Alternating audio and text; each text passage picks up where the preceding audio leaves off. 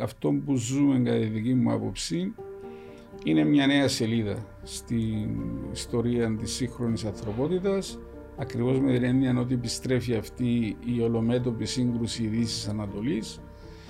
Και το άλλο που θέλω να πω είναι ότι η σύγκρουση αυτή θα πάρει έναν ε, ολομέτωπο χαρακτήρα σε ό,τι αφορά την οικονομία που έχει ιδιαίτερη σημασία για μας εδώ στην Κύπρο και να προσθέσω ότι γύρω από αυτήν τη σύγκρουση μορφοποιούνται δύο άξονες. Μπορεί η πόλη να είναι περισσότεροι από δύο, αλλά μορφοποιούνται δύο άξονες. Είναι η Δύση όπως την εξέραμε πάντα και από την άλλη είναι Μόσχα, Πεκίνο, ενδεχομένως για ορισμένα θέματα οικονομικής φύσης η Ινδία, το Ιράν, και επίσης να πω ότι για μένα να αποτελεί σοβαρότατη προοπτικά εξέλιξη η απόφαση της Γερμανίας που ουδής της ζήτησε λογαριασμό αυτή τη στιγμή, την χειροκρότησε μάλιστα, που παραβίασε τα συμφωνηθέντα πλέον από το δεύτερο παγκόσμιο πόλεμο και εντεύθε με πρωτοφανές νέο εξοπλιστικό πρόγραμμα. Δεν ξέρω τι θα σημαίνει στην εξέλιξη για την Ευρώπη, μια ισχυρή στρατιωτικά Γερμανία, αλλά θα σημαίνει κάτι. Ο κόσμος έχει αλλάξει; Βεβαίως έχει αλλάξει.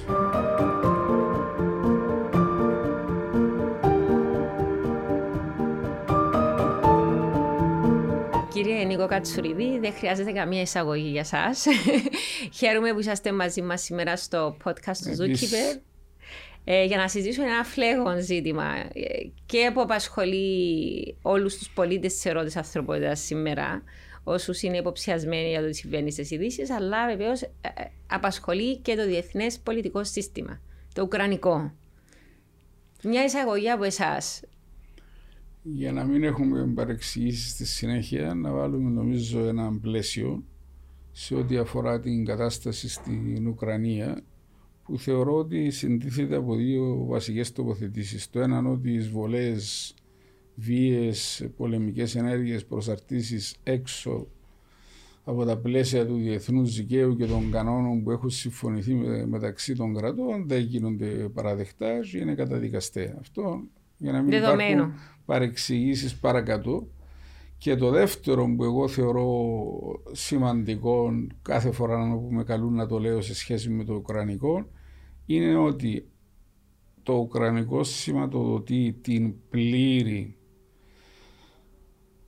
αντιπαράθεση, σύγκρουση μεταξύ Δύσης και Ανατολής η οποία όμως επαναλαμβάνεται τώρα το 2022 χωρίς ιδεολογικό χαρακτήρα.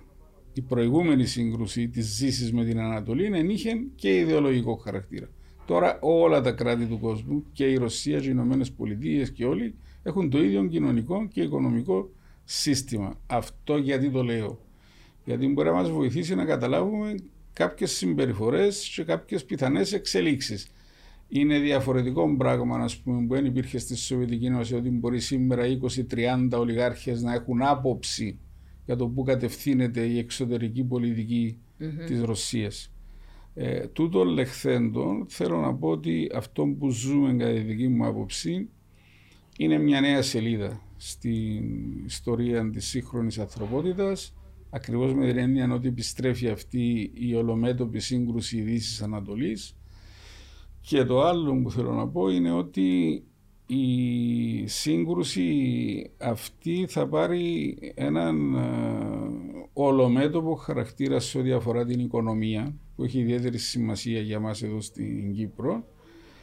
Και να προσθέσω ότι γύρω από αυτήν τη σύγκρουση μορφοποιούνται δύο άξονες. Μπορεί η πόλη να είναι περισσότεροι από δύο, αλλά μορφοποιούνται δύο άξονες. Είναι η Δύση όπως την εξέραμε πάντα και από την άλλη είναι Μόσχα, Πεκίνο, ενδεχομένως για ορισμένα θέματα οικονομικής φύσης η Ινδία, το Ιράν, και επίσης να πω ότι για μένα να αποτελεί σοβαρότατη προοπτικά εξέλιξη η απόφαση της Γερμανίας που ουδής της ζήτησε λογαριασμό αυτή τη στιγμή, την χειροκρότησα μάλιστα, που παραβίασε τα συμφωνηθέντα πλέον από το δεύτερο παγκόσμιο πόλεμο και εντεύθε με πρωτοφανές νέο εξοπλιστικό πρόγραμμα. Δεν ξέρω τι θα σημαίνει στην εξέλιξη για την Ευρώπη μια ισχυρή στρατιωτικά Γερμανία, αλλά θα σημαίνει κάτι. Να πούμε ότι στο Αφγανιστάν, εκείνοι που έμειναν πίσω ε, με τους ε, Αμερικανούς, και όταν έφυγαν ακόμη οι Αμερικανοί, ήταν οι Γερμανοί. Μάλιστα. Ε, αλλά δεν συζητήθηκε καθόλου το ζήτημα. Όπως επίσης να σημειώσω και κάτι άλλο, ότι και η Ιαπωνία που η Ιαπωνία υποτίθεται ήταν υπό το ίδιο καθεστώς μέσα στο σύνταγμα της όπως η Γερμανία για να μην στρατικοποιηθεί, θεωρεί ότι επειδή υπάρχουν ε, επιθετικές τάσει που την Κίνα έχει το δικαίωμα πλέον να ε, προχωρήσει και γίνει ακριβώς με ένα Άρα, σοβαρό πρόγραμμα. Άρα πού πάμε τώρα; Άρα πρώτα απ' όλα αυτές οι τάσεις αποτελούν την, μόνη, την, την έμπρακτη απόδειξη ότι τα μεγάλα κράτη χρησιμοποιούν μια μόνιμη δικαιολογία. Τι χρησιμοποιεί η Ρωσία τώρα. Νιώθω ανασφαλής επειδή μπορεί να συμβεί το τάδε και το τάδε στο έδαφος της Ουκρανίας παρεμβαίνω. Το ίδιο δικαιολογητικό έχει χρησιμοποιηθεί από όλα τα μεγάλα κράτη. Δεν υπάρχει λόγος να τα κατανομάζω έναν ένα. Εκατοντάδες χρόνια. Μάλιστα. μόνο, μόνο από το 1990 και μετά που θεωρώ ότι ήταν η προηγούμενη σελίδα στη σύγχρονη ιστορία, δηλαδή η κατάρρευση της Σοβιετικής Ένωσης, μέχρι να φτάσουμε στο σήμερα, έχουν γίνει δεν ξέρω πόσες εισβολές και πόσοι πόλεμοι για, για την ασφάλεια του, του κάθε κράτους. Δηλαδή, λέει ο άλλος, πάω στο Αφγανιστάν για την ασφάλεια μου. Και μπορεί να είσαι στην άλλη άκρη του κόσμου. Και ούτω καθεξής. Το χρησιμοποιούν και περιφερειακές δυνάμεις ως το βασικό επιχείρημα. Είδε η Τουρκία απέναντι μας, απέναντι της Συρίας. Το ότι λοιπόν φτάνουμε στο σημείο τώρα που σχεδόν όλα τα μεγάλα κράτη στρατικοποιούνται πέραν από αυτά που ήταν στρατικοποιημένα και μετά τον δεύτερο παγκόσμιο πόλεμο και εμφανιστήκαν και νέες δυνάμεις, αναφέραμε το Ιράν, την Τουρκία στην περιοχή μας, ε, αυτόν καθιστά τον κόσμο ακόμα πιο επικίνδυνο. Ε, σίγουρα όμως ξέρει κάποιος να πει, είπε ότι δεν υπάρχει διαφορά πλέον σε ιδεολογία. Έχουν το ίδιο κοινωνικό και οικονομικό ναι. σύστημα, ναι. Δύσης και Ανατολή. Όμως κάποιος να πει, ναι, αλλά υπάρχει διαφορά στο πολιτικό σύστημα. Και υπάρχει μια συζήτηση ότι έχεις μια ε, δημοκρατία, όπως είναι οι Ηνωμένες Πολιτείες, όπου υπάρχει και που ονομάζουμε checks and balances, δηλαδή υπάρχουν διάφορα επίπεδα όπου παίρνονται αποφάσεις Μπορεί που μόνος στον Biden να, να αποφασίσει να κάνει πόλεμο, έτσι μια μέρα και να το ανακοινώσει. Δεν γίνονται τα πράγματα. Όπως τούτο δεν γίνεται στη Σοβιετική Ένωση. Υπήρχαν πάρα πολλά επίπεδα, επίπεδα λήψης αποφάσεων. Άρα, τούτο ήταν μια ασφαλιστική δικλίδα, κύριε Κατσουρίδη, στο ότι είχαμε ένα ψυχρό πόλεμο στο τέλος της ημέρας. Είχαμε ένας ισοζύγιο δυνάμεων. Ε, το οποίο σε κάποια φάση ξεπέρασε η Αμερική και γι' αυτό κατάρρευσες, θα πούμε πολύ, η Σοβιετική Ένωση. Αλλά τούτον εξασφάλιζε ότι υπήρχε ένας ορθολογισμός όταν ήταν να πάρθουν κάποιες αποφάσεις. Ήταν ορθολογισμός του τρόμου. Του τρο... Ναι, αλλά αν δει του. Στο εσωτερικό της χώρας εννοείται. Ορθολογισμός ναι, στο ακριβώς, επειδή υπάρχουν, υπάρχουν πολλά θεσμοί, θεσμοί, θεσμική μνήμη, υπάρχει έλεγχος. Δεν μπορεί κάποιος που μόνος του να πατήσει ένα κουμπί για να ρίξει Αυτό... πυρηνικά. Τώρα βάλω το ακραίο ναι, ναι σενάριο. Ναι, ναι, ναι, Τώρα, αυτό που συζητούμε είναι ότι έχουμε ε, μια δημοκρατία απέναντι σε έναν αυταρχικό καθεστώς, ε, που νομίζω δεν μπορεί να έχει κάποιος αμφιβολία ότι είναι αυταρχικό το καθεστώς του Πούτιν, όπου φαίνεται να είναι ο εις και μόνος που αποφασίζει. Και τούτον κάνει πράγματα πολλά επικίνδυνα. Εσείς πώς το, πώς το δεν μπορώ να ξέρω, ψυχολογάτε Δεν μπορώ να ξέρω αν είναι ο εις και μόνος, για να είμαι δίκαιος. Δεν είμαι σε θέση να ξέρω. Mm-hmm. Ούτε, θέλω να στηριχτώ στις αναλύσεις. Είπα πάλι ένα σενάριο εργασία εγώ τώρα. Ναι αλλά σίγουρα υπάρχει μια διαφορά στον τρόπο λειτουργίας. Έχετε δίκιο. Είναι πιο περιορισμένος πιθανότατα ο κύκλος εκείνων οι οποίοι λαμβάνουν τις αποφάσεις και ο ρόλος του ηγέτη. Ήταν, ειδικά για τη Ρωσία, ήταν ανέκαθεν.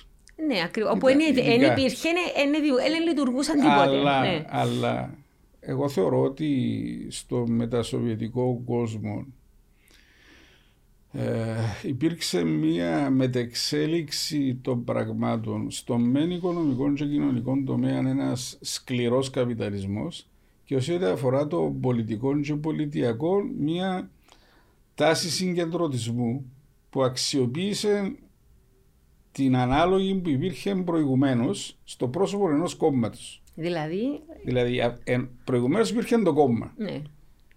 Τώρα στο πολιτικό κομμάτι είναι ο ηγέτης και το περιβάλλον του ή το κόμμα του. Στην Κίνα θεωρώ ότι είναι ακόμα πιο εμφανές αυτό το πράγμα παρόλο που κανένας δεν ασχολείται τόσο πολλά με την Κίνα όσο, όσο, με τη Ρωσία. Προς το παρόν, ναι. Διότι ακριβώς διατηρήθηκε και το Κομμουνιστικό Κόμμα, το οποίο ουσιαστικά λειτουργεί όσο ηγέτης και πάλι, όπως ήταν mm. πριν, αλλά σε συνθήκες καπιταλισμού, τον οποίο προωθεί οργανωμένα το ίδιο το, το κόμμα. ναι. Ε, άρα ε, θα συμφωνήσω ότι εδώ υπάρχει ένας αυξημένος κίνδυνος από τις διαδικασίες μέσω των οποίων λαμβάνονται οι αποφάσεις. Θα πω όμως Ανna, ότι ε, αν έχω δύο-τρία λεπτά θέλω να, το, να προσπαθήσω να το τεκμηριώσω ότι εδώ που φτάσαμε δεν είναι μόνο ευθύνες της μιας πλευράς. Και δεν εννοώ τώρα μεταξύ Ρωσίας και Ουκρανίας, μιλώ ευρύτερα. Για, τι εννοώ; Εάν και εφόσον όλοι αναγνωρίζουμε ότι το κάθε κράτος, από το μικρότερο μέχρι το μεγαλύτερο, θέλει για να μπορούν να τηρηθούν οι κανόνες μιας διεθνούς συμπεριφοράς μέσα σε ένα νόμιμο πλαίσιο, θέλει να αισθάνεται ασφαλέ.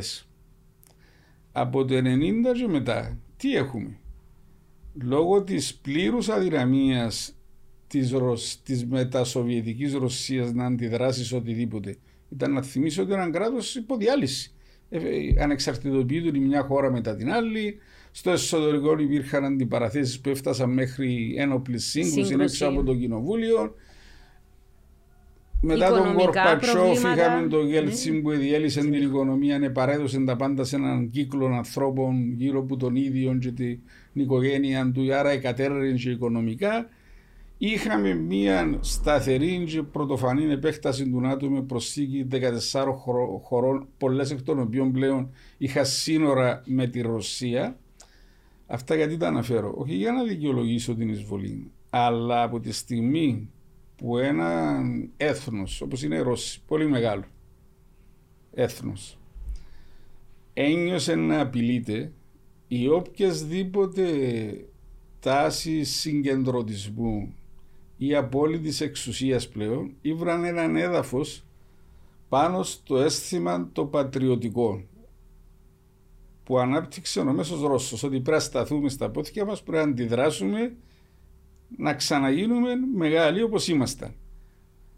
Γύρω όμως από αυτό το αίσθημα αναπτύχθηκαν και στη Ρωσία, όχι μόνο στην Πολωνία, που όντως υπάρχουν νεοναζί οργανωμένοι με τάγματα στρατιωτικά και άλλα, για να μην εμπέζουμε και τον εαυτό μας. Οι οποίοι τώρα ασφάζουν Ρώσους από ό,τι φαίνεται. Ναι. Υπάρχει πληροφόρηση ότι ε, και από τις πιο μερικές γίνονται ναι, εχθροπραξίες. Ναι, ναι. Ε, μπορούμε Αλλά να, το, να, να τα εξοραίζουμε κιόλας στην κατάσταση. Ακριβώς. Θέλω να πω όμως ότι είμαι σίγουρος ότι υπάρχουν ανάλογες καταστάσεις και στη Ρωσία δηλαδή χειρότερες και από αυτόν τον Πούτιν όπως τον περιγράφουν.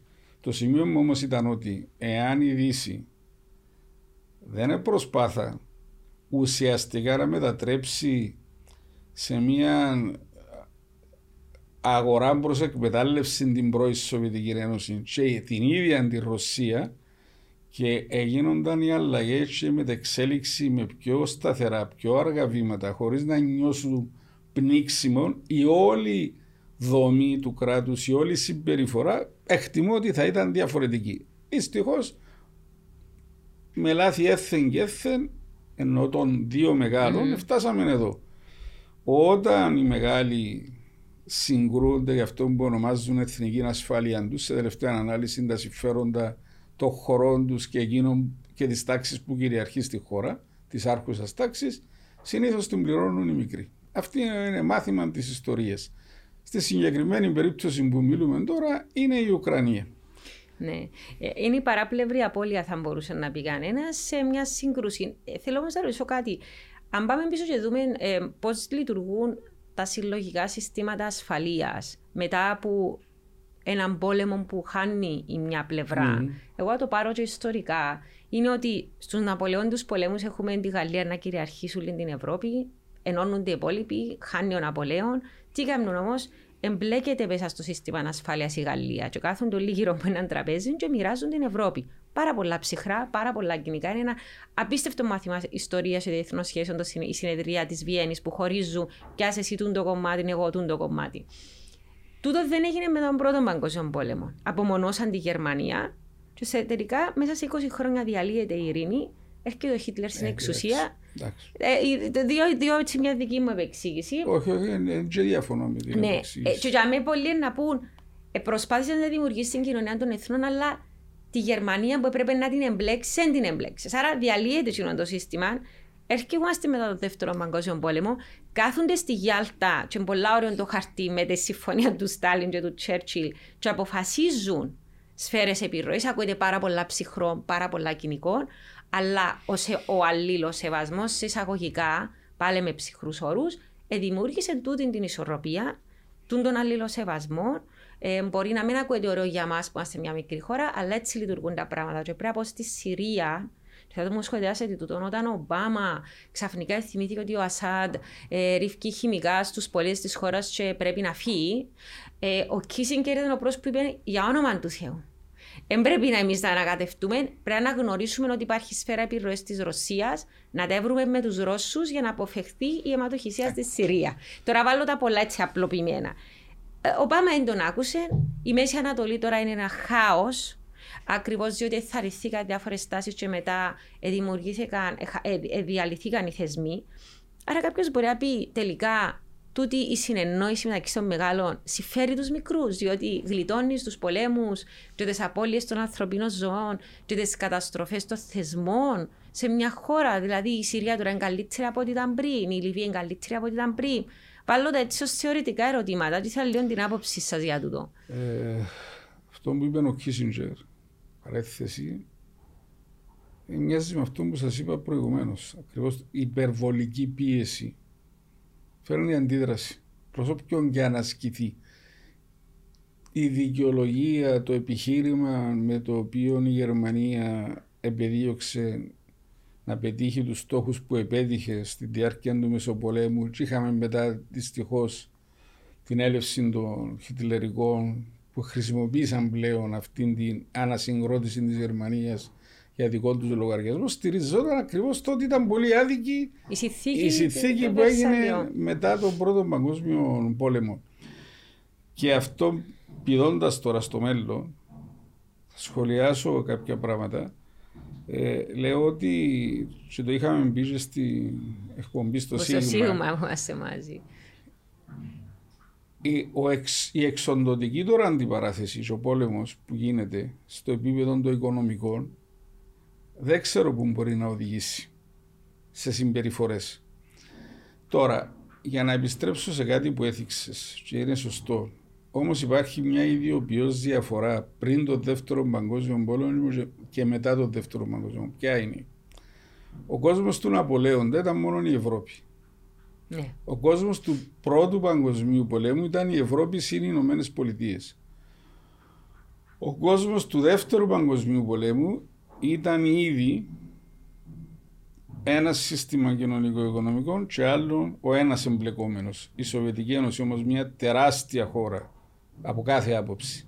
Μετά τον Δεύτερο Παγκόσμιο Πόλεμο υπάρχει κάτι που στην Κύπρο, ενώ ανήκαμε για δεκαετίες σε αυτόν τον κόσμο, κλείνουμε τα μάτια μας. Τι εννοώ; Εμείς όταν μιλούμε για κόσμο, και σου λέω ότι αυτό το πράγμα έγινε δεκάδες και εκατοντάδες φορές από το βήμα της Βουλής και το αντέκρουσα. Μιλούμε αναφερόμενοι στην πραγματικότητα στην Ευρώπη, τη Βόρεια Αμερική και τη Ρωσία. Ε, καλά, ο υπόλοιπος κόσμος που είναι ανεξάρτητα κράτη πλέον, κάποτε ήταν απικίες, δεν είχαν κανένα λόγο για εντύχη τους. Σήμερα, για παράδειγμα, η μεγαλύτερη απικία που υπήρξε ποτέ, η Ινδία, είναι μέσα στις 4-5, δεν κάνω λάθος, μπορεί 6-7 χώρες σε ό,τι αφορά την οικονομική ισχύ. Και πυρηνικά όπλα. Έχουν και πυρηνικά Ναι, ναι, ναι πέραν, δηλαδή, πέραν από αυτά, διότι η οικονομική ισχύ δείχνει και την πρόοδο ενός λαού, τις επιτυχίες του στον ειρηνικό τομέα, των παραγωγικών, ναι. πάνω στον οποίο θα στηριχτούν και οι εξοπλισμοί και όλα τα άλλα. Θεωρώ ότι στην Κύπρο όλοι μας συνεχίζουμε να κάνουμε το λάθος. Όταν λέμε ο κόσμος, αυτόν εννοούμε. Ε, εγώ είχα πάθει σοκ όταν πήγα πρώτη φορά στις ΗΠΑ και αντιλήφθηκα ότι οι απλοί πολίτες κατά βάση, όταν μιλούν για τον κόσμο, εννοούν τις ΗΠΑ. Άρα ξεκινούμε λάθος να μετρούμε τον κόσμο εμείς. Και το τι σημαίνει. Παράδειγμα τώρα, για το σήμερα. Ο μέσος Κύπριος πιθανότατα αυτή τη στιγμή είναι πεπισμένος ότι οικονομικά θα καταρρεύσει η Ρωσία με όλες αυτές τις κυρώσεις και τα μέτρα. Ωραία, για να αν μπορέσει. Δεν, το ερώτημα είναι αν δεν καταρρεύσει. Τσαμέν το μεγάλο Ναι, διακύβευμα. αλλά, αλλά για να λέει αυτά τα πράγματα πρέπει να έχεις υπόψη σου κάποια δεδομένα. Αυτή τη στιγμή, αν έχει τη στήριξη της Κίνας, αυτή τη στιγμή που μιλούμε περίπου έχουν το ίδιο, το ίδιο ακαθάριστο εγχώριο προϊόν. Υπολείπεται λίγο η Κίνα για να φτάσει στις ΗΠΑ. Εάν λοιπόν η Κίνα στηρίξει, για παράδειγμα. Τώρα σας διακόψω, έχει έρευνες Συγγνώμη. που δείχνουν, που είναι σημαντικό, που δείχνουν ότι η Κίνα πέρασε. Ωραία. Τις- ε, ε, ε, σημαντικό Εγώ- να πούμε. εγώ Αφισβητούν εδώ το έχω Αμερικανοί, αλλά τεσ- άλλοι οικονομολόγοι Αφήνω λένε. το, εγώ ναι. έχω τις επίσημες εδώ του 21 Ναι. των διεθνών οργανισμών. Ήταν 22,9 Ηνωμένες Πολιτείες, 16,8 η Κίνα. Η Ινδία 2,96, ε, σχεδόν 3. Άρα, αν, εάν η Ρωσία μπορέσει ή τις προσφερτούν, τη βοηθήσουν αυτές οι δύο χώρες να διοχετεύσει μέρος από, από το πλήγμα που σίγουρα θα δεχτεί η οικονομία της σε συναλλαγές μαζί τους, πάσης φύσης συναλλαγές, Ακόμα και αυτόν το SWIFT.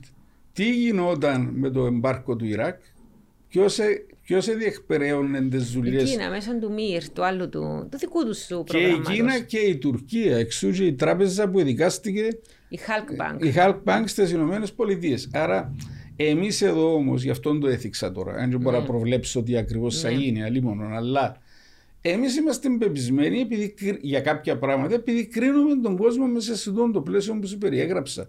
Δε- εγώ δεν νομίζω ότι ξυπνά κανένας Κύπριος και να έχει στο μυαλό του ότι ο κόσμος είναι και η Κίνα. Για να Και- πω μια και- τεράστια ναι. χώρα. Και η Αυστραλία. Και η Αυστραλία, που και ο Καναδάς. εξοπλίζεται και η Αυστραλία τώρα και να έχει Μπράβο, πυρηνικά μπράβο. υποβρύχια Μάλιστα, ξαφνικά. Έτσι ακριβώς. ξαφνικά. Ακριβώς, ακριβώς. Πολύ σωστά. Αυτό που εμείς πρέπει να καταλάβουμε είναι ότι φτάνουμε μια μέρα έναν πρωί και συναντούμε στην καθημερινότητα μας έναν κακό ή έναν καλό αλλά δεν συνέβη το πρωί. Είναι διαδικασίες που ξεκινούν κάποια στιγμή και σιγά σιγά φτάνουν σε ένα συγκεκριμένο σημείο. Και τώρα εγώ θεωρώ ότι έναν από τα επακόλουθα αυτού του τραγικού πολέμου είναι ότι θα χρειαστεί επεξεργασία ενός νέου συλλογικού συστήματος ασφαλείας μέχρι να βρεθούν οι ισορροπίες όπως υπήρχαν πριν το 90 οι ισορροπίες. Διότι όποιος μου πει το αντίθετο από αυτό που θα πω δεν είναι ειλικρινής μου, είναι αυτόν το. Αυτή τη στιγμή ο μέσος άνθρωπος στον κόσμο, όχι μόνο στην Κύπρο, που έχει αντιληφθεί τι γίνεται, γιατί πιστεύω ότι έχει πολύ κόσμος που δεν αντιληφθήκε. Ενώ σε, ειδικά σε κάποιες χώρες που μπορεί ακόμα η πληροφόρηση να μην είναι αυτή που πρέπει, ο μεγάλος φόβος ποιος είναι; Να μην μετεξελιχθεί σε κάτι που δεν θα έχει επιστροφή. Ε, πρέπει να επεξεργαστούν ένα νέο σύστημα συλλογικής ασφάλειας πλέον και στο επίπεδο της Ευρώπης και στο παγκόσμιο επίπεδο. Αν, ε, δημιουργούνται και άλλοι κίνδυνοι αυτή τη στιγμή. Έθιξε στο θέμα της Αυστραλίας και του εξοπλισμού της. Άουκους που προκάλεσε κρίση στις σχέσεις ΗΠΑ-Γαλλία. Ναι. Γιατί; Γιατί οι ΗΠΑ έχουν ιεραρχήσει από την εποχή του, από την περίοδο Τραμπ και συνεχίζουν να θεωρούν νούμερο έναν αντίπαλο την Κίνα και όχι τη Ρωσία. Εξού και το κεντρικό βάρος της προσοχής τους είναι στην Άπο Ανατολή. Πώς θα εξελιχθεί εκείνον το μέτωπο. Γιατί αν η Κίνα και οι προβλέψεις λένε αυτό που είπες πριν λίγο, ότι σήμερα παίζεται ποιος είναι πιο μπροστά. Οι προβλέψεις των ίδιων των Αμερικανών είναι ότι που έγινονταν το 20 είναι ότι μέχρι το 25 η Κίνα δεν συμβεί κάτι ιδιαίτερο, θα ξεπεράσει yeah. οικονομικά τις ΗΠΑ. Αυτό τι σημαίνει όμως. Και την ανάλογη ικανότητα της, αν το θελήσει αύριο, να εξοπλιστεί ανάλογα και στρατιωτικά. Και να εξοπλίσει και άλλους. Και να εξοπλίσει και άλλους. Και... και να πω κάτι σημαίνει που είναι σημαντικό, ορίστε, αλλά ορίστε. η Αφρική η, Κίνα, η Αφρική ανήκει στην Κίνα Αυτή σχεδόν στιγμή, τούν τη ναι. στιγμή. Από... Σιγά σιγά χωρίς να το πάρει κανένας χαμπάρι. Η πολιτική παρουσία. Ακριβώς. Πάει για μέ, έχετε φυσικούς πόρου, εμπόριο εκμεταλλευτείτε ωραία. Θα σας δώσω εγώ δάνειο, έχω consortium δικό μου, θα σας δώσω χρηματοδότηση. Δάνειο όμως πρέπει να το ξεπληρώσετε. Ε, έχω τις εταιρείες να σας το χτίσουν, έχω τις εταιρείες να σας το σχεδιάσουν, έχω τις εταιρείες να σας πουλήσουν το, το πετρέλαιο mm-hmm. σας στο φυσικο mm-hmm. αέριο. Άρα έχει του εγκλωβισμένους τώρα χειροπόδαρα. Τι θα γίνει αρχίζει να εξοπλίζεις κιόλας; Ε, δηλαδή, εν, ερώτημα του, τον πρέπει να σκεφτούμε. και, και, το άλλο έτσι. ερώτημα που είναι πολύ σημαντικό, γιατί έχω δει σοβαρούς αναλυτές να το θέτουν. Και λένε, OK, okay, κάνουμε τώρα κυρώσεις και είμαστε σε μια έξαρση κυρώσεων. Εάν καταφέρει η Ρωσία, σκεφτήκαμε να καταφέρει με τη βοήθεια της Κίνας να ξεφύγει των κυρώσεων, σημαίνει ότι αναιρεί το διεθνές σύστημα ε, με τούτο το πράγμα. Διότι λέει σου, δεν μπορείς να μου κάνεις τίποτε, κύριε. Εγώ τώρα έχω σύμμαχο την Κίνα και μπορώ να ξεφύγω όλων των τιμωρητικών μέτρων που παίρνεις εναντίον μου. Σας πω ένα, ένα, ένα, ένα κρίσιμο θέμα που προκύπτει ναι. τώρα. Ανάμεσα στις κυρώσεις είναι και κυρώσει στο θέμα της ανάπτυξης εξοπλισμού. Και τεχνολογίας. Και τεχνολογίας ναι. για τους εξοπλισμούς. Το 90% των chips τα οποία χρειάζονται για την παραγωγή νέας τεχνολογίας στους εξοπλισμούς, πού παραγόνται, στη Ταϊβάν. Η Κίνα θεωρεί τη Ταϊβάν δικό της έδαφος, δικό της έδαφος, το, το οποίο επιτρέπει να λειτουργεί με έναν αυτόνομο τρόπο. Η Κίνα προειδοποίησε εδώ και δύο μέρες στη Ταϊβάν να μην βάλει περιορισμούς στις εξαγωγές των chips. Οι δυτικοί θέλουν να σταματήσει η Ταϊβάν να εξάγει στη Ρωσία το, το ανάλογο προϊόν. Εάν, τι θα γίνει αύριο; Ποιο θα ακούσει η Ταϊβάν; Νέο μέτωπο. Κίνα-Ταϊβάν που σημαίνει Κίνα-Ηνωμένε Πολιτείες Ταϊβάν. Διότι θεωρώ ότι αν κάνουν κάτι στη Ταϊβάν οι, οι Κινέζοι, είναι πολύ δύσκολο να μην επέμβουν οι Αμερικανοί. Δεν είναι τόσο απλό να μείνουν πίσω και πούν αφήνουμε εσάς. Ναι, Διότι είναι, είναι άλλο το στάτους της σχέσης των Αμερικανών με τη Ταϊβάν και εσύ και συγκεντρωμένος στόλος στην περιοχή. Ναι, ναι, μα εγώ άλλες, άλλο, ναι, δηλαδή... ένα, ένα νέο ε, μέτωπο που εξαρτάται από τους χειρισμούς. Να πω κάτι άλλο που δείχνει δυστυχώς και την υποκρισία και την ε, πολύ διαφορετική αντιμετώπιση που κάνουν οι ισχυροί της γης προς τα πιο μικρά κράτη. Και όταν λέω μικρά κράτη, δεν εννοώ το μέγεθος της Κύπρου, σε μεγέθη όπως είναι η Ελλάδα, ας πούμε, mm. Ναι. όπως είναι η Τουρκία. Ωραία. Είναι μέλος του ΝΑΤΟ η Τουρκία.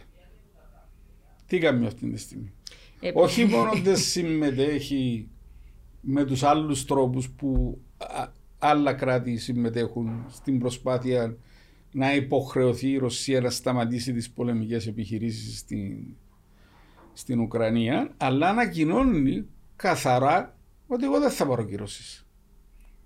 Δεν θα κλείσω τον αέριο μου χώρο, θα αφήνω, ε, θα κλείσω τα στερά που αυτή τη στιγμή κατά γενική νομολογία δυσκολεύει περισσότερο όλους τους άλλους παρά τη Ρωσία.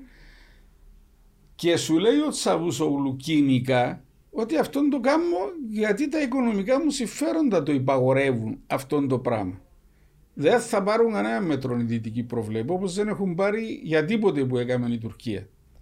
Αυτόν το πράγμα κατά τη γνώμη μου εκτός του δημιουργεί νέους κινδύνους υποσκάπτει τη δική τους την εγκυρότητα και τη, και τη δική τους την εικόνα διότι δεν μπορεί τα μέτρα να εφαρμόζονται κάτι επιλογή ανάλογα με τη χώρα ή είναι απαράδεκτες ενέργειες όπως αυτές που κάνουμε σήμερα η Ρωσία στην Ουκρανία και ισχύει για όλους, ή είναι απαράδεκτες μόνο για ορισμένους και παραδεκτέ για άλλους. Και έρχομαι σε αυτό που πρέπει πρωτίστω να μας ενδιαφέρει εμάς.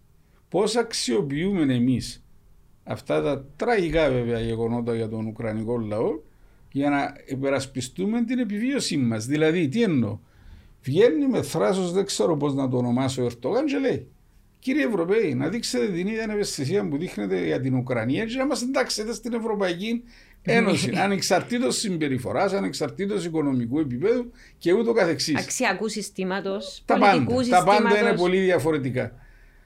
Ε, και εγώ λέω δηλαδή, δεν είναι η στιγμή να πιέσει η Κύπρος και να πει εμείς ζητούμε το αυτονόητο. Αυτά που θέλετε να εφαρμόσει η Ρωσία για την Ουκρανία να τα εφαρμόσει πρώτα απ' όλα η Τουρκία για έναν κράτος μέλος σας. Ε, να τολμήσω από κάτι. για να ε, κάνεις το πράγμα, πρέπει να έχεις και πράγματα. Ε, πρώτον, να έχεις αξιοπιστία και πολιτικών κεφάλαιων να εξαργυρώσεις. Έχουμε τα. Εγώ λέω ότι υπάρχει κάτι πριν που τούτο. Υπάρχει βούληση. Α, ναι, εντάξει. ακόμα και αν έχεις τη βούληση, εγώ λέω, αν δεν έχεις αξιοπιστία ναι, και δεν έχεις πολιτικό κεφάλαιο, δηλαδή δεν έχεις κάτι να εξαργυρώσεις σε την υπόθεση που και εσύ συμπεριφέρθηκε σωστά σε άλλες περιπτώσεις, ε, διότι είμαστε υποέρευνα, υποέτσι, υποαγιώ. Ναι, εκείνο αφορά άλλα πράγματα όμως.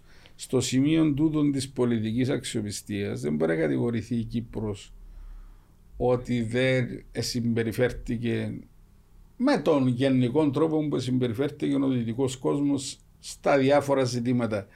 Αλλά θα μπει σε αντιπαράθεση ή αντιπαραβολή με τη συμπεριφορά της Τουρκίας. Δεν μπορεί.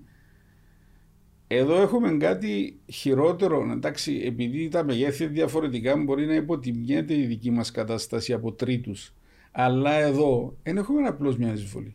Εδώ έχουμε και μια παρατε... με όλα τα κακά που προκάλεσε στην Κύπρο, που ναι. προκαλεί τώρα στην Ουκρανία ε, χωρίς παρεξήγηση μακάρι να μην υπάρξουν περισσότερα θύματα αλλά οι αναλογίες στην Κύπρο ήταν χειρότερες. Οι αναλογίες μιλώ.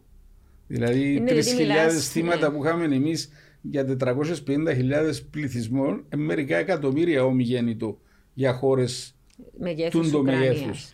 Ακριβώς. Κατά συνέπεια, εμείς όμως θεωρώ ότι έχουμε, εμείς εννοώ όχι κυβερνήσεις, αλλά και πολιτικές δυνάμεις και κόσμος έχουμε υποσκάψει τον εαυτό μας. Από ένα παράδειγμα. Η Ρωσία επικαλείται διάφορα για αυτό που έκανε. Όπως επικαλούνται πάντα όλοι. Ναι, ναι, ναι. ναι αλλά θέλω να το ναι. συγκρίνω με την Κύπρο okay. λίγο. Τους νεοναζί, τη συμπεριφορά απέναντι στη μειονότητα των Ρώσων ή Ρωσόφωνων, όπως θέλετε, πέστε τους. Τα επικαλέστηκε και η Τουρκία υπαρκτά ή ανύπαρκτα για την Κύπρο και φτάσαμε στο σημείο που φτάσαμε σήμερα περίπου και, και πολλές χώρες να έχουν την αντίληψη της Τουρκίας περί Κυπριακού ότι είναι διαφορά Ελληνοκυπρίων και Τουρκοκυπρίων δηλαδή ε, Ουκρανών με Ουκρανική καταγωγή κάνω την αναλογία και Ουκρανών με Ρωσική καταγωγή ότι είναι η μόνη διαφορά που δεν είναι ούτε εκεί ούτε εδώ η μόνη διαφορά. Όταν όμως αν υπάρχουν Ελληνοκύπριοι και πολιτικοί και δημοσιογράφοι ο κόσμος που μέχρι σήμερα στην πραγματικότητα δίνουν άλοθη της Τουρκίας με διάφορες αναφορές, με κυρίαρχη για μένα την εξής. Όταν εγγράφτηκε και γράφεται κατ' επανάληψη ότι ευθύνεται ο Μακάριος που ήρθαν γιατί έκαμε αυτή την ομιλία στα Ηνωμένα Έθνη, έκαλαν ε, τι καλύτερο άλοθη χρειάζεται η Τουρκία. Αυτό που δεν καταλάβαμε στην Κύπρο, όποιος και αν είναι ο πρόεδρος, όποιος και αν είναι ο πρόεδρος, είναι ότι και αν ακόμα έκαμε κάτι το απαράδεκτο ενώ σε πολιτικούς χειρισμούς, ε, δεν μπορεί αυτό που εν γνώση σου θα το αξιοποιήσει ο κατακτητής σου να το βγάζεις εσύ στην πρώτη γραμμή. Λοιπόν, δυστυχώς δεν μαθαίνουμε εμείς όμως από τα παθήματα ούτε τα δικά μας ούτε των άλλων. Θα πάω όμως και στην Ελλάδα. Η Ελλάδα μπορεί να παίξει ακόμα πιο ισχυρό χαρτί από εμάς σε σχέση με την Τουρκία, διότι ήταν πάντα συνεπής σε αυτό που ζητούσαν είτε το ΝΑΤΟ, είτε οι Ηνωμένες Πολιτείες, είτε η Δυτική η Ευρωπαϊκή Ένωση. Εγώ δεν θυμούμαι να διαφώνησε η Ελλάδα μετά τον Δεύτερο Παγκόσμιο Πόλεμο σε οποιοδήποτε χειρισμό της Δύση. Ε, δεν βλέπω κανένα. Ακόμα και όταν επικυ... και επικυβέρνηση Τσίπρα. Μάλιστα, ο Τσίπρας για μένα ήταν ο άνθρωπος των Αμερικανών στα Βαλκάνια. Λοιπόν, ήταν ξεκάθαρο το κατά... πράγμα. Ναι, αλλά δεν βλέπω κάποια κίνηση να αξιοποιήσεις αυτή την προσήλωση σου στις συμμαχίες που ανήκεις. Ε, μα κάποιος να πει, κύριε Κατσουρίδη, και είχαμε τη συζήτηση και σε μια άλλη συζήτηση με κάποιους συναδέλφους δημόσια που έγινε προχτές. Ήταν καλό τελικά ότι η Ελλάδα αποφάσισε να στείλει εξοπλισμό στους Ουκρανούς. Διότι κάποιοι συνάδελφοι είπαν, γιατί εσύ να πάει τώρα να εκτεθείς, να κάνεις κάτι που να το θυμάται για πάντα η Ρωσία, γιατί οι Ρωσία ξεχνούν τα πράγματα. Ε, ε, να πιάσεις κάποια ανταλλάγματα, τι ανταλλάγματα είναι να πιάσεις; Ή απλώς επειδή έκαμε στο καλό της ψυχής σου και μετά να ξεχάσουν οι πάντες και θυμάται η Ρωσία. Δύο παρατηρήσεις που επηρεάζουν mm. και το Κυπριακό. Πρώτον, κατά κανόνα, Ελλάδα και Κύπρος συμπεριφέρονται έναντι της Δύσης ως βασιλικότερη του βασιλέως χωρίς να έχουν εξασφαλίσει ανταλλάγματα εκ των προτέρων. το εκ των υστέρων κανένα δεν ξέρει θα το πάρει.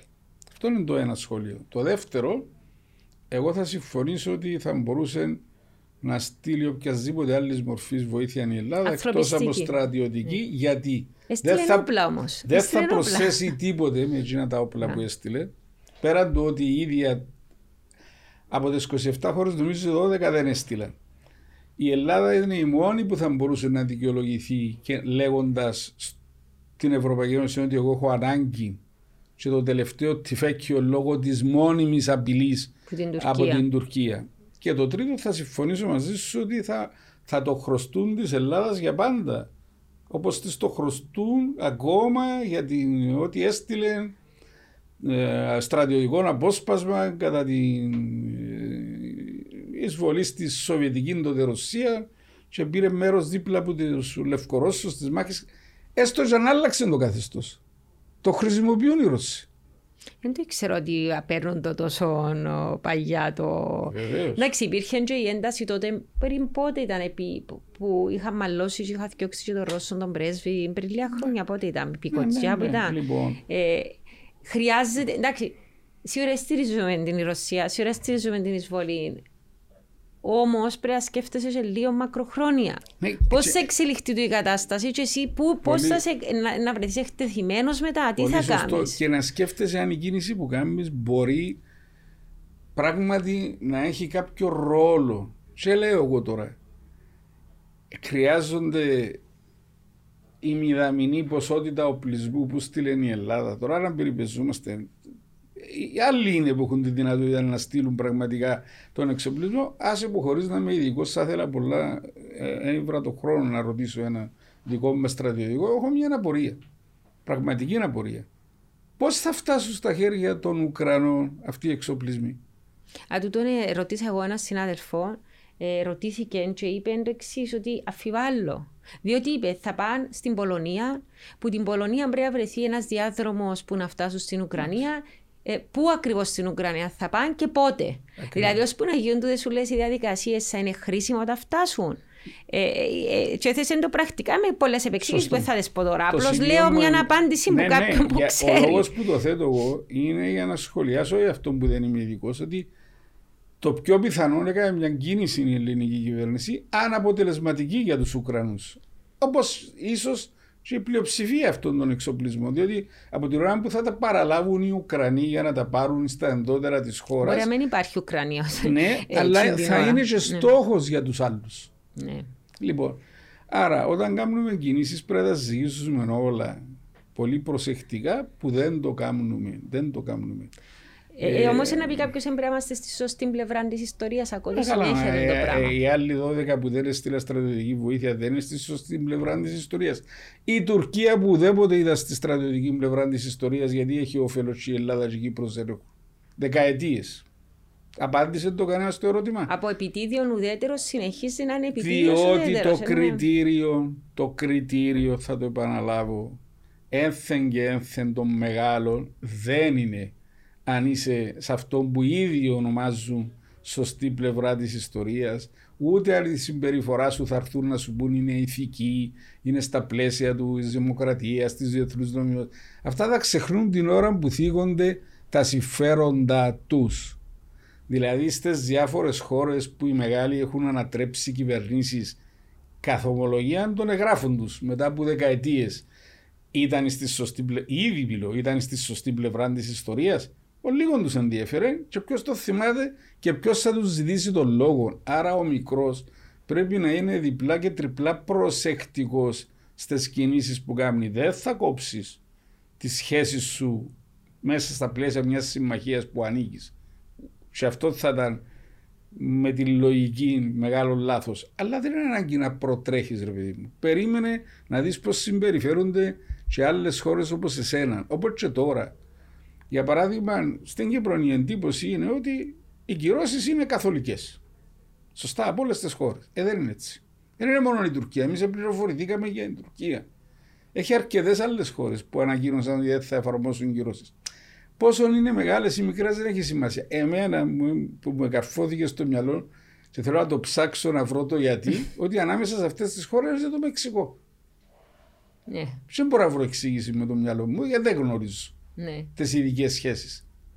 Ε, ούτε τα Ηνωμένα Αραβικά Εμμυράτα, παραδείγματος χάρη, πήρα θέση. Δεν θα αποχείς στο Συμβούλιο Ασφαλείας. Η Αίγυπτος θα επιτρέπει τις πτήσει. Ναι. Προφανώς δεν θέλει να χάσει Τον τουρισμό. τον τουρισμό και κάποιες άλλες σχέσεις που έχει. Άρα αυτό το λέω όχι για να δικαιολογήσω ή να κατηγορήσω, να επικρίνω οποιαδήποτε χώρα. Απλά θέλω να πω ότι όταν πολύ μεγαλύτερες χώρες από την Ελλάδα, γιατί η Κύπρος δεν συμμετέχει σε αυτήν την προσπάθεια, εξαλλού την αστήλη δηλαδή η Κύπρος. Παίρνουν αποφάσεις έτσι με λίγο πιο άργο ρυθμό, βλέποντας και κάνοντας κάποια πράγματα, υπάρχει αυτή η τάση, κατά τη γνώμη μου. Στη, Αλλά να πει στην κάποιο Ελλάδα. ότι στην Ευρωπαϊκή Ένωση δεν μπορούσες να με συμμετάσχεις. Έκαναν οι άλλοι 12. Εντάξει, δεν μιλώ για τον εξοπλισμό, μιλώ για το θέμα των Όχι, κυρώσεων. μπορώ για τον εξοπλισμό Να, μιλώ. Ναι, διότι για τι κυρώσει Όχι, τι όχι, οικονομικέ, όχι. και δεν είχε καμία. Όχι, Επίαμε να το μιλώ για τον παλέψουμε εξοπλισμό. λίγο, ε, μας ευκήκε. Ε, μας ευκήκε, δεν μπορούσε να μας Και ευκήκε. τη στιγμή που έχεις και μερικές, ίσως δεκάδες χιλιάδες, δεν είμαι σίγουρος, ελληνικής καταγωγής πολίτες, ειδικά Ναι. στις περιοχές που γίνεται η μεγάλη σύγκρουση. Εντάξει, τώρα είδα ότι ε, κενώνουν και το ελληνικό προξενείο στη Μαριούπολη. Ε, μ, τα πράγματα δυσκολέψαν πάρα πολλά. Και το χειρότερο στην την περίπτωση είναι ότι από ό,τι ακούεται αρχίσασαν να, να γίνονται σφαγές και κατά το ρωσόφωνο, το οποίο ήταν το ρώσο ρωσόφωνο, δεν ξέρω τι Ότι, να πούμε. ανεξάρτητα. Ε, τα τάγματα ΖΟΦ αρχίσαν να. που ήταν απόλυτα ε, α, προβλέψιμο Αναμενόμενο. ότι είναι να γίνει μια σφαγή επί του εδάφους. Τώρα το ερώτημα είναι το εξής, διότι θεωρούσα μια στρατιωτική ανάλυση χτες για το αν μπορεί η Ρωσία να κάνει κατοχή. Και τούτο είναι μεγάλο ερώτημα. Τι, είδους είναι, τι, τι είναι η κατοχή τελικά στην Ουκρανία. Και έβαλε το παράδειγμα ότι μιλούμε για μια χώρα 44 εκατομμυρίων εσύ έχεις ένα στρατό 150.000 αν είσαι, είσαι Ρωσία. Αναλογεί, αναλογούν 3,4 στρατιώτες ε, ανά χιλιάδα του πληθυσμού. Μπορεί κάποιος να κάνει κατοχή με τον, τον τρόπο, να συνεχίσει την παρουσία, διενο, διαιωνίσει την παρουσία του. Αν πάμε λέει και θεωρούμε τι έκαναν ας πούμε, ο στρατός του ΝΑΤΟ στην, α, στο Κόσοβο ή στη Βοσνία, μιλούμε για περίπου 17 με 18 στρατιώτες ε, για κάθε χιλ, χίλιους κατοίκους. Αν πάμε λέει, στη Δυτική Γερμανία με το δεύτερο παγκόσμιο, είχαμε 89 στρατιώτες για χίλιους κατοίκους. Άρα το, το, το ερώτημα Αντζίνου, που έκαμε την ανάλυση, Πώ η Ρωσία σκέφτεται ότι μπορεί να προχωρήσει με κατοχή, μπορεί και τι σημαίνει ακριβώς η κατοχή; Εσείς έτσι λέω πώς το επειδή συζητήσαμε και πριν να αρχίσουμε, ε, τι είναι τούτη η κατοχή που, που, που μπορεί να γίνει, ε, θεωρούμε την εμείς με δυτικούς όρους. Ο πληθυσμός Εάν- πώς ανταποκρίνεται, πώς είναι εφικτό το πράγμα. Ο στόχος της Ρωσίας είναι η κατοχή. Ειλικρινά ο κόσμος πλέον κινδυνεύει ένα 20 ε, κάθε 24 ώρο να εκραγεί. Θεωρώ εντελώς παραλογισμό από κάθε άποψη. Πολιτική, στρατιωτική, οικονομική. Ε, τα νούμερα πάνω σε ευκαινούν σύμφωνα με Ναι, του ναι, ειδικού. ανεξάρτητα, ανεξάρτητα από τούτο. Γιατί τούτο έχει, μεγάλη, έχει, έχει, έχει μεγάλη σχέση με αυτό που λέγαμε πριν να αρχίσει η εκπομπή. Με τη συμπεριφορά του τοπικού πληθυσμού απέναντι σε μια δύναμη που εγώ τη θεωρώ από την Κύπρο κατοχική. Και αν άλλος μπορεί να θεωρεί Δηλαδή, ελευθερωτή γιατί αν- Ρώσος. Αν για παράδειγμα, που δεν ξέρουμε, εγώ δεν γνωρίζω. δεν Ούτε θέλω εγώ. να λέω Ε, πράγματα ούτε που εγώ δεν θέλω άλλο γνωρίζω. πράγμα, δεν ξέρω. Ποια είναι η ανα- αυτή η αναλογία μέσα στον Ουκρανικό πληθυσμό; Δηλαδή, ας τους πούμε που βλέπουν φιλικά τη Ρωσία και που τη βλέπουν εχθρικά τη Ρωσία. Αλλά εγώ ξεκινώ από άλλο σημείο. Θεωρώ αδιανόητο να υπάρχει τέτοιος στόχος. Δεν στέκει με τίποτε. Όχι μόνο με ηθικά κριτήρια. Παραλαμβάνω ούτε με οικονομικά ούτε με στρατιωτικά. Ε, θέλω να πιστεύω ότι δεν υπάρχει έτσι στόχος. Δηλαδή έχουν μπει τις ζητούν. Τι ζητούν, άρα ποιος είναι ο στόχος; Ε, κοίταξε, με βάση τις θέσεις που είπε τουλάχιστον δύο φορές ο ίδιος ο Πουτή, για να μην Ναι. συζητούμε για όλους τους άλλους που μπορεί να αμφισβητούνται. Ναι. Ενώ τους, Τι είπε τους ο Ρώσους. Κάποιος όμως να πει, μα και είπε μας ότι δεν θα γίνει Ναι, ναι, εισβολή, ναι, και ναι, παρέκαμε εντάξει, τι. ναι, ναι. Ε, Και τούτο Θα- επιχείρημα. θα Το, ε, το σχολίασα ήδη. εκείνο, Ότι αν είναι κάτι άλλο από αυτά που είπε, θεωρώ αυτό που σου είπα. Ότι είναι αδιανόητο, δεν μπορεί να σταθεί και άρα κινδυνεύουμε με χειρότερα πράγματα. Σαν ανθρωπότητα πλέον, όχι απλώς κάποια περιοχή του κόσμου. Οι βασικές θέσεις, όπως τις εξέθεσε, ήταν δύο-τρεις α- από ό,τι θυμούμε. Η μια ότι δεν θα μπει στο ΝΑΤΟ. Στο δικό μου μυαλό, αν ήμουν Ουκρανός, θα ήταν κάτι που θα το συζητούσα και το αντάλλαγμα που θα επαιδείωκα από πλευράς και Δύσης και Ρωσίας να κάνει ανοιχτό είναι την ένταξη στην Ευρωπαϊκή Ένωση. Αν θα πάμε σε κάποιο. Αν θα πάμε, όχι εμείς. Mm. Μην κάνουμε τους έξυπνου. Σε κάποιο είδους συμβασμό. Κάτι θα δώσει ο ένας, κάτι θα δώσει ο άλλος. Το ένα ήταν αυτό, εν πάση περιπτώσει, να μην ενταχθούν στο ΝΑΤΟ. Το δεύτερο, η αποστρατικοποίηση της ε, Ουκρανίας που εγώ όπως την έχω καταλάβει από πολλές αναφορές που έκανα Ρώσοι αξιωματούχοι ήδη τη λεει την κατανοώ ότι όχι με την έννοια ότι δεν θα έχει στρατών η Ουκρανία αλλά να είναι σε εκείνον το επίπεδο ο στρατιωτικός εξοπλισμός της χώρας που να μην αποτελεί απειλή για, την ασφάλεια της Ρωσίας. Το τρίτο που το θεωρώ ότι μπορεί την πρώτη φορά που το ακούσαμε να μην, να μην φάνταζε κάτι το είναι υπερ... κάτι. υπερβολικά δύσκολο ναι. είναι το τρίτο που θα πω. Αυτή η θέση που την επανέλαβε και χτες, χτες ή προχτές ο Πουτίν ότι θα συλλάβω mm. τους νεοναζί ή αν θέλετε τους νεοναζί που όντως υπάρχουν στην Πολωνία ή και άλλους που ο ίδιος κατηγοριοποιεί ως νεοναζί και θα τους δικάσω για τις σφαγέ ε, αθώων, ρωσόφωνων κλπ. Αυτό για μένα, όταν θα έρθει η πράξη, και μακάρι να έρθει η πράξη του συμβιβασμού, ε, θα περιπλέξει πάρα πολλά τα πράγματα. Διότι πώς θα γίνει αυτό το πράγμα; Και ποιοι είναι μπα στη λίστα και ποιοι είναι μπα στη λίστα. Δηλαδή, δηλαδή πρακτικά τι γίνεται, διότι αν μπεις... ο Ζελένσκι να του πει είσαι πολιτικά υπεύθυνος και πρέπει Πάλι ένα άλλο ερώτημα ε, τώρα. Ε, ναι, εγώ θεωρώ ότι θα τεθεί τέτοιο θέμα. Θα συμφωνήσω μαζί σου όμως ότι τώρα υπάρχει μια αμφιβολία. Ότι επειδή έλεγαν δεν θα κάνουν εισβολή και κάμαν, μπορεί ο καθένας δικαιολογημένα να αμφισβητήσει αυτά που δηλώνουν σενάρια, ναι. μέχρι, τη, μέχρι τη στιγμής που μιλούμε. Ξέρω εγώ, χτες δηλώσαν και πάλι επισήμως ότι τον αναγνωρίζουν ως τον νόμιμο πρόεδρο της χώρας με τον οποίο θέλουν να διαπραγματευτούν. Θα μπει κάποιος τώρα. Θέλουν να διαπραγματευτούν να συνεχίζουν τις επιχειρήσεις. Η, η εξήγηση είναι σκληρή, είναι απλή αλλά σκληρή. Να διαπραγματευτούν που θέση ισχύω. Όσο καλύτερη θέση θα μπορούσαν να έχουν στο τραπέζι των συνομιλιών. Άρα ένα, μια, τι να σας πω, πιθανή εξέλιξη, μια στόχευση πιθανή, το, το υπογραμμίζω, θα είναι να έχουμε Ανατολική και Δυτική Ουκρανία στα πλαίσια, γιατί το έχουν πει αυτόν, ότι θα διατηρηθούν τα, ο, ο χάρτης, ο χάρτης της Ουκρανίας σε ναι. εισαγωγικά με ένα διαφορετικό πλέον σύστημα διακυβέρνησης, πιθανότατα μια μορφή ομοσπονδιακού συστήματος. Και λέω εγώ τώρα, προβληματισμός στο μυαλό μου, ποιος θέλει να το δεχτεί, μπορεί και να γελάσει. Ένα πετώ κάποιον να το δεχτεί. Εάν υπάρχει ένα σύστημα τέτοιο με δύο-τρει πολιτείες, ξέρω εγώ, περιοχές, πώς θα τις ονομάσω. Συνιστώντα κρατήδια. Συνιστώσεις πολιτείες ή επαρχίες. Όπως θέλετε, πέστε το. Στο οποίο, για παράδειγμα, για σοβαρά θέματα, τρία-τέσσερα που θα τα. Ο προπολογισμό, αλλαγή στο Σύνταγμα, τα άμυνα. Ναι. Άμυνα. Θα εξωτερική πολιτική. η ψήφος και της τελευταίας συνιστόσα μονάδας διασφαλίζεται ή όχι ο Πούτιν και η Ρωσία ότι θα ενταχθούν στο ΝΑΤΟ; Διασφαλίζεται από τη στιγμή που ελέγχει συγκεκριμένη ναι. περιοχή. Ναι. Εντάξει, αυτά στα πλαίσια μιας λογικής. Γιατί υπάρχει πάντα ο κίνδυνος να ξεφύγουμε από κάθε λογικό χειρισμό. Δεν μπορώ να προβλέψω τι θα ακολουθήσει.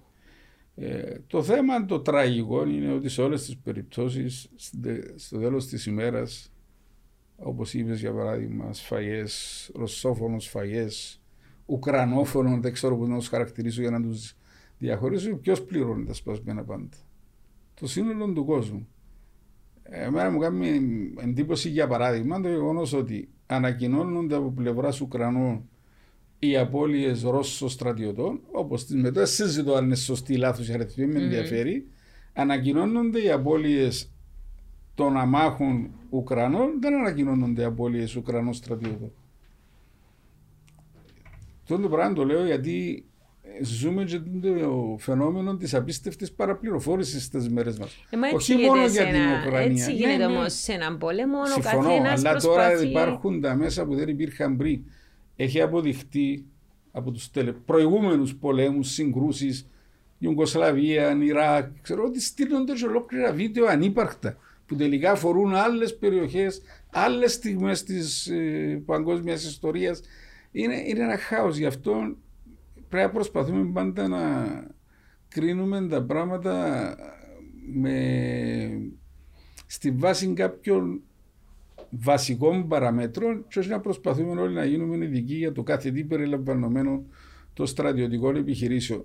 Το σοβαρότερο δίδαγμα για μένα από την εμπειρία της Ουκρανίας και τη δική μας σαν Κύπρος και άλλες περιπτώσεις είναι ότι πρέπει να γίνονται σεβαστές οι αρχές και τουλάχιστον εμείς οι πιο μικροί λαοί, τα πιο μικρά κράτη, δεν έχουμε άλλον όπλο. Δεν μπορούμε να ξεφεύγουμε από τις αρχές. Δηλαδή, δεν μπορεί να λέμε ότι για την Κύπρο αυτό είναι δίκαιο, αλλά για κάποιους άλλους είναι δίκαιο και ούτω καθεξής. Διότι είναι το μόνο όπλο που έχουμε να στηριχτούμε.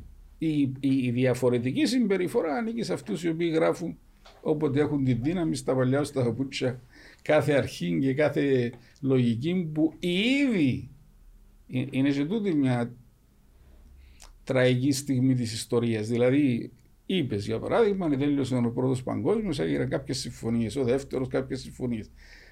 Τις συμφωνίες που κάνουν ήδη οι μεγάλοι, ήδη τις παραβιάσουν. Βρίσκοντας πάντα κάποια πρόφαση, δικαιολογία, πρόφαση, ναι. επιχείρημα, ό,τι θέλεις πες. Άρα ε, ο κόσμος έχει αλλάξει; Βεβαίως έχει αλλάξει. Βεβαίως έχει αλλάξει. Σα, σου λέω ότι επειδή δεν μπορούμε εμείς σαν Κύπρος να παρέμβουμε σε οτιδήποτε άλλο, στο μερίδιο που μας επηρεάζει, εγώ πραγματικά ε, νιώθω τρομοκρατημένος από το ενδεχόμενο να διαρκέσει για χρόνια, όπως κατάλαβα χτες, τις προθέσεις τουλάχιστον, των ΗΠΑ με βάση την ομιλία του πρωινή του Biden.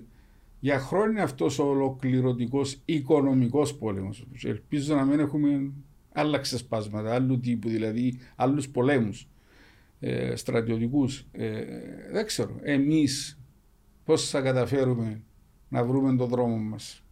Εισήγηση; Κοίταξε, το πρώτο πράγμα που έπρεπε να γίνει, που δεν γίνεται, δεν γίνεται. Έπρεπε να συσκεφθεί σε κυβερνητικά κλιμάκια που από ό,τι εγώ αντιλαμβάνομαι ασχολείται μόνο το Υπουργείο Εξωτερικών για κάποιες πτυχέ αυτού που έχει προκύψει, αλλά και της πολιτικής ηγεσίας, να δούμε πώς αντιμετωπίζουμε διάφορα θέματα, και πολιτικά και οικονομικά και θέματα εξωτερικής πολιτικής και άλλα τα οποία θα προκύψουν, θα προκύψουν μπροστά μας αναγκαστικά. Δέστε τι έγινε με το SWIFT και δημιουργήθηκε αυτή η παραπληροφόρηση για τη θέση της Κύπρου. Mm-hmm. Άκουα πριν δύο μέρες εκπομπή όπου η δημοσιογράφος αφισβητούσε τις κατηγορηματικές διαβεβαιώσει του, του νυν Υπουργού Εξωτερικών. Ναι. Όχι. Α, του, του κ. Κασουλίδη. Του Κασουλίδη, ότι ουδέποτε είχαμε άλλη θέση. Μα για να πούν σημαίνει κάτι έγινε. Η δική μας η δημοσιογράφος τώρα. Εξυπηρετώντας δεν ξέρω τι. Αφισβητεί αυτή τη στιγμή αυτή την τοποθέτηση. Λοιπόν, ε, δεν έγινα. Για παράδειγμα, το πρωί έχω ακούσει στον Α που ήμουν καλεσμένος πριν από μένα έναν ε, ακαδημαϊκό από το Αριστοτέλειο της Θεσσαλονίκης που έβαλε μια εισήγηση ο άνθρωπος που θεωρώ ότι αξίζει προβληματισμού. Βέβαια τώρα είναι λίγο αργά. Λέει, δέστε τη διαφορά μας από την Τουρκία και εμάς σαν Ελλάδα και της Κύπρου. Επροσφέρθηκε, λέει, η Τουρκία ένας εισβολέας, ένας κατακτητής, να γίνει μεσολαβητής, να προσφέρει την Κωνσταντινούπολη για να γίνουν οι διαπραγματεύσεις. Η Κύπρος και η Ελλάδα που τηρούν όλους τους διεθνείς κανόνες δεν σκεφτήκαμε να, κάνουμε, να διεκδικήσουμε κάτι τέτοιο. Λέει, θα μπορούσε η Κύπρος, σαν μια χώρα που υποφέρει από κάτι ανάλογο, να προσφέρει τη Λευκοσία σαν έδρα. Ένας μπορεί να συμφωνήσει ή να διαφωνήσει. Ο άνθρωπος όμως εγκατέθεσε μια πρόταση. Μα το ίδιο είχαν πει και κάποιοι άλλοι συνέλφοι στο ισοθήμα της Συρίας. Ε. Είμαστε δίπλα από τη Συρία. Ε, μπορούμε εμείς να προσπαθήσουμε. Λέω το, ας ναι, πούμε, ναι, ναι. ότι υπάρχουν πάντα διπλωματικές ε, ιδέες, όμως καμιά φορά Ε, νομίζω. αυτό που θέλω να τονίσω εγώ είναι ότι την ώρα που συμβαίνει ένα γεγονός, εμάς μας απασχολεί μόνο πώς θα φανούμε στα μάτια του οποιοδήποτε τρίτου, του τρίτου που εκείνη τη στιγμή μας ενδιαφέρει, αλλά δεν καθόμαστε κάτω να συσκεφτούμε τα επόμενα χρόνια που έρχονται, επόμενοι μήνες, επόμενα χρόνια, τι κάνουμε εμείς σαν Κύπρος για να γλιτώσουμε από συνέπειες, από κινδύνους. Μακάρι να τελειώσει σήμερα, τούν τη στιγμή που μιλούμε ο πόλεμος. Μακάρι να βρεθεί η χρυσή τομή να, να, να ησυχάσει η χώρα Μμμ. αυτή τώρα από τον πόλεμο.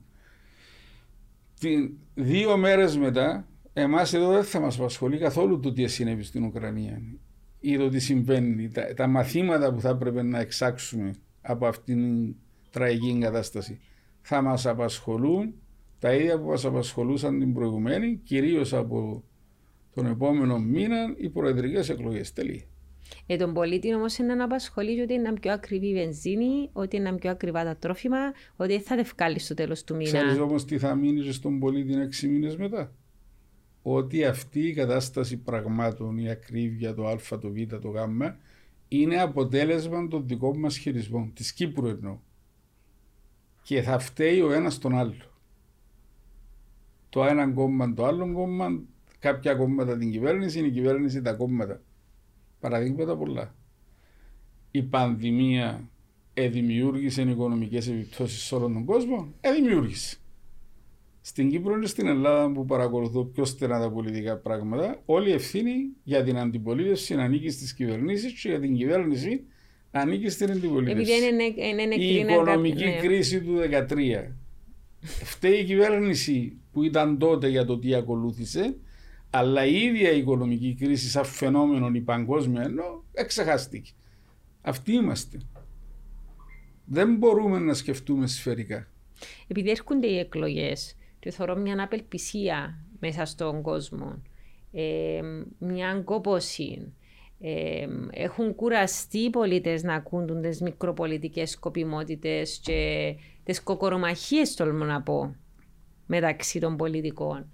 Εσείς θεωρείτε ότι υπάρχει ελπίδα για τον τόπο; Δηλαδή ποιος ή ακόμα πώς και ποια θα μπορούσε να κάνει την αλλαγή; Δηλαδή τι πρέπει να έχει, τι χαρακτηριστικά πρέπει να έχει ένας νέος πρόεδρος, μια νέα πρόεδρος; Κατά τη γνώμη μου, χωρίς να θέλω να μπω στο θέμα γενικά των προεδρικών, το λάθος ξεκινά ακριβώς από το σημείο.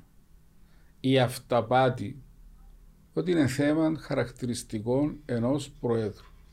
Εγώ σας λέω ότι ε, ξεβρέθηκε ένα κομπιούτερ εδώ στην Κύπρο, ιδιοφυής κατασκευή, η οποία θα έβρει τον ικανότερο και τιμιότερο των Κυπρίων. Σε αύριο να βγει ομόφωνα πρόεδρος. Έχεις την εντύπωση ότι μπορεί να κυβερνήσει με αυτά τα δύο χαρακτηριστικά; Τι Εγώ σου χρειάζεται; λέω ότι δεν μπορεί. Είναι πολλά, πάρα πολλά πράγματα που χρειάζονται. Σαν; Πρώτα απ' όλα, πρώτα απ' όλα, πρέπει να έχει εξασφαλίσει πλειοψηφία στη Βουλή. Για να περνά τα νομοσχέδια που θα βάλει ο έξυπνότερος των εξυπνοτέρων. της Κύπρου. ναι. Για να το καταφέρεις, τούτον τι πρέπει να κάνεις. Συναλλαγές. Συναλλαγές με τα κόμματα. Λοιπόν, σταματώ σε ένα σημείο μόνο. Και αντιλαμβάνομαι ότι ο χρόνος μας περίπου τέλειωσε. Ναι. Πάμε στην Πολωνία, στην Ουκρανία. Ζελένσκι. Τι είναι ο Ζελένσκι; Πετυχεμένος πρόεδρος, αποτυχεμένος πρόεδρος. Πώς θα κριθεί. Θα κριθεί από τον ηρωισμό που δείχνει αυτή τη στιγμή. Ή που τους που λαθασμένους τους χειρισμούς χειρισμούς που που κάνει δείχνουν πριν. τη στιγμή ή τους χειρισμούς που έκαμε πριν; Όταν τη στιγμή για παράδειγμα που η Ρωσία χρησιμοποιούσε από καιρό ως επιχείρημα για την πίεση πάνω στην Ουκρανία. Είτε το δέχεται κάποιος το επιχείρημα είτε όχι. Ότι κύριε δεν, δεν θα δεχτώ να μπείτε στο ΝΑΤΟ και εσείς σκοπεύετε να μπείτε. Σε πήγαινε περίπου 15 μέρες κάτι τέτοιο πριν την εισβολή στη διάσκεψη του ΝΑΤΟ στο Μόναχο και είπε ότι το 24 θα εντάξουμε την Ουκρανία στο ΝΑΤΟ. Λοιπόν, ε, ε, δεν θα κρίνω τον άνθρωπο, δεν μπορώ να τον κρίνω. Εγώ λέω όμως, για να έρθω στην ερώτηση σου, το αν κάποιος είναι πετυχημένο ή όχι δεν εξαρτάται μόνο από τον ίδιο. Διότι σε αυτά που είπα τώρα μπορεί να το είναι αδικό. Με την έννοια ότι Μπορεί να έχει και διαφορετική άποψη. Έχω διαβάσει και αναλύσεις ότι ο ίδιος ήθελε να κάνει συμβιβασμό σε αυτό το θέμα και δεν τον άφησαν άλλοι. Δεν ξέρω ποια είναι η αλήθεια. Και επιστρέφω εδώ. Είναι αρκετό να έχεις έναν πρόεδρο που έχει μόνο θετικά χαρακτηριστικά. Δεν υπάρχει έτσι ανθρώπου, αλλά ας πούμε, mm. για να μπορέσεις να κάνεις αυτά που θέλεις. Δεύτερο ερώτημα. Αυτά που λέμε ότι θέλουμε, θέλουμε όλοι τα ίδια. Γιατί μπαίνεις ένα άλλο ερώτημα. Τον Α ή το Β αναποτελεσματικό ή τέλος πάντων δεν ξέρω τι χαρακτηρισμό να δώσω βουλευτή, πολιτικό, δήμαρχο κλπ. κλπ εκλεγμένον, εν πάση περιπτώσει, mm. ή πρόεδρο. Ποιος τον εκλέγει, εκλέγεται από μόνος του; Ή μήπως ψηφίζουμε κάτι εικόνα και ομοίωση, κυρία Κατσούλη. Εγώ ρωτώ το και τούτο. Συμφωνώ, μα εγώ το έχω πει από το βήμα της Βουλής και τα έχω πει και σε προεκλογικές περιόδους όταν διεκδικούσα ψήφο. Ότι δεν είναι μόνο στις ηγεσίες οι ευθύνες. Οι ιεραρχικά είναι μεγαλύτερες ή πολύ μεγαλύτερες ανάλογα με τη θέση. Αλλά, ε, συγγνώμη, αλλά όταν κάποιος πολυδεύεται για 10 χρόνια, ας πούμε, Εμή μου πεις ότι εκείνος που πάει τον ψηφίζει την τρίτη φορά, τον εντέκατο χρόνο, δεν γνωρίζει βασικά ποιον ψηφίζει. Γνωρίζει. Άρα ας αναζητήσουμε και τις ευθύνες εμείς ως πολίτες. Ναι, αφού δεν ξέρουμε ναι. τι θέλουμε για πολλά πράγματα. Ξέρεις ποιο είναι το πιο χαρακτηριστικό; Που ρωτήσετε όποιο βουλευτή θέλετε, που, που τους δει ή που όσους υπήρξαν. Ο ίδιος κόσμος που επικρίνει και δίκαια για κάθε παραβίαση νομιμότητα, διαδικασίας κλπ. και, και, και. Την ίδια ώρα όταν αφορά τον εαυτό του, το παιδί του, το φίλο του, το γείτονα του, τον κουμπάρο του, θεωρεί ότι είναι λογικό να γίνει εξαίρεση. Αφήνω τον εδώ. Νομίζω είσαστε πολύ περιεκτικός σε το που είπατε. Ε, να ευχαριστήσω που είσαστε μαζί μας. Ξεπεράσαμε το χρόνο. Σήμερα μπορούσα να μιλήσω για πολύ παραπάνω ώρα και ελπίζω να έχουμε και την ευκαιρία στο μέλλον να τα ξαναπούμε. Ευχαριστώ πάρα πολύ. Να είσαι καλά.